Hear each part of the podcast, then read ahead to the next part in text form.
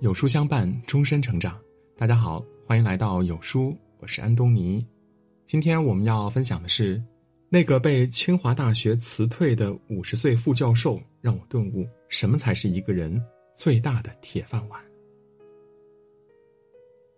这两天看到清华大学辞退五十岁副教授的消息，非常唏嘘。这位副教授，二零一二年入职清华大学，当时已经四十岁的他，和学校签订了十年的合同。转眼合同到期，因为没有达到规定的科研发表，学校决定不再跟他续签合同。他心有不甘，在网上写文章发牢骚，声称自己工作勤恳，在教书育人方面付出了很多努力，学校不能只看发表成果。事件曝光以后呢，有人替这位副教授鸣不平，觉得教学育人才是关键，科研成果只是其次的。也有人觉得这个决定呢合情合理。如果一个教授十年了都没有拿得出手的科研成果，那也不配待在清华大学这样的高等学府里。每个人的出发点不同，立场不同，孰对孰错，无法评判。但在这起事件中，我看到最冷静、最理智，也最发人深省的观点，来自中国与全球化智库的黄日涵副教授。黄教授评价说：“人要保持随时走的能力，才可以保持尊严。你不一定要跳槽，但你必须要具备随时跳槽的能力。你不够强，就得看人脸色。”曾经担任济宁市市长的梅永红也说过。体制内的人呢，要保持随时离开体制的能力。这世上没有一劳永逸的生活，更没有所谓的铁饭碗。新东方名师夏鹏提出过一个观点：离职只有两种，一种是被动，另外一种是主动。被动离职可能是你被裁掉了，也可能是你的能力无法胜任，不得不离开；而主动离职意味着你有更多的选择性。主动权在自己的手里。很多人认识冯唐是因为他作家的身份，但是在此之前，冯唐是一位超级厉害的打工人。冯唐毕业之后呢，校招进了世界排名第一的管理咨询公司麦肯锡。进入麦肯锡的头一年，冯唐每周工作九十个小时，没在凌晨两点前睡过觉，就连上厕所也在回复短信。他曾经以三到四个月的时间完成一个项目的速度，在三年内完成近十个项目，迅速成长为一名称职的项目经理。麦肯锡的工作经历让冯唐熟练掌握了跟各类背景的人打交道的技巧。麦肯锡内部至今都流传着冯唐的一段佳话。他曾跟一家公司的三四名高管建立了极好的关系，这家公司成了冯唐的长期客户，每年都有多达三五个项目给他做。即使在整个麦肯锡中国，这也是非常罕见的。二零零三年，冯唐在飞机上遇到当时招商局国际的 CEO，对方主动邀请他加入。面对新的工作机会，冯唐没有任何迟疑，在麦肯锡积攒的实力和资源，给了他离开的底气。正如黄教授所言的，你可以不跳槽、不离职，但是你必须具备可以离开的能力。具备随时跳槽的能力，本质上也是避免职场内耗最好的底气。在微博上看过一个真实的故事：一家技术型公司的老板从美国挖回来一个麻省理工的大神，全公司用了一年都没突破的项目，大神加了一个星期的班儿就搞定了。二零一七年，大神一个人创造的利润呢，是公司往年的三倍多。公司规定不能抽烟，可是大神说他不抽烟，没灵感。老板直接给他安排了一个办公室当抽烟室。大神每天上班不打卡，也不穿正装，天天躲在办公室里吃炸鸡。大神之所以敢如此特立独行，就是因为人家实力够硬，完全不怕裁员。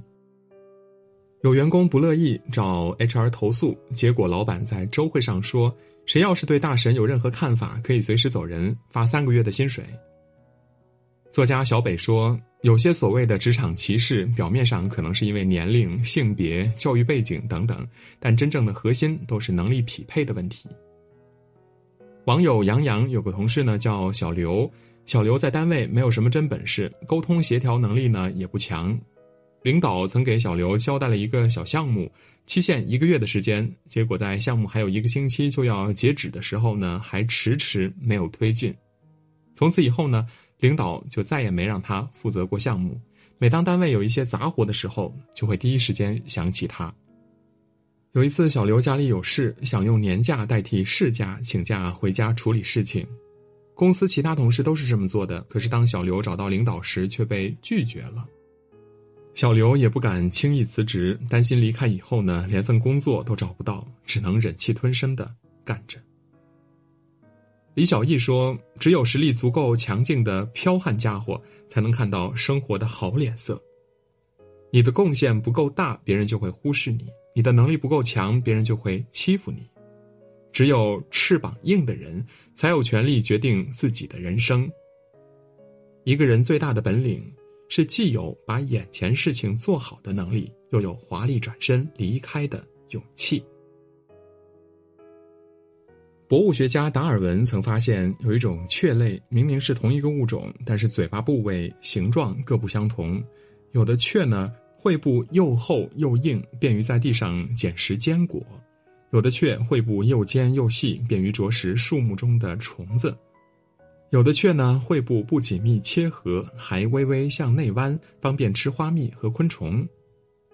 这种根据环境变化不断进化的雀，被称为达尔文雀。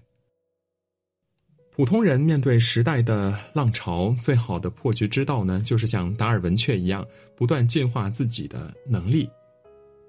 资深媒体人何家言分享过一个故事：何家言开了一家咨询公司，同时招了两位员工小 Z 和小 Y。刚进公司时，合伙人和项目总监都不看好小 Z，认为他没有天赋，而小 Y 极具天赋。后来，小 Z 每天都勤勤恳恳的工作和学习，晚上最后一个离开公司。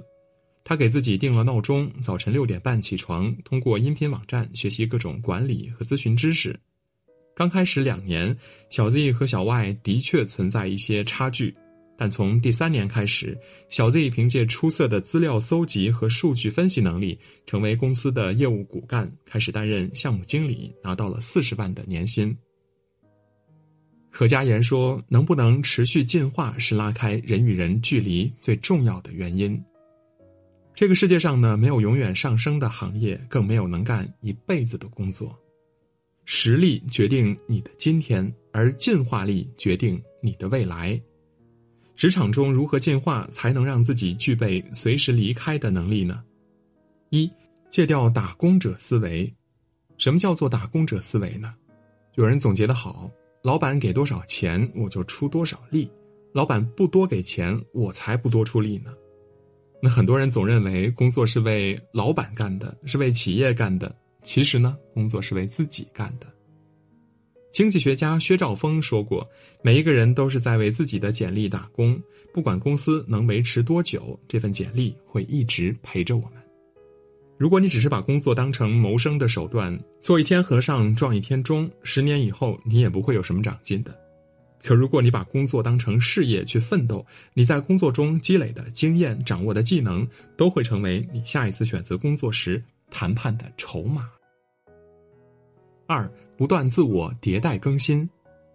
有人说，当今这个时代呢，倘若你与世隔绝三年，回来之后，你就会发现了，恍如隔了一个世纪。有的人工作以后呢，就从来没有对自己更新换代过，一直都是第一代产品。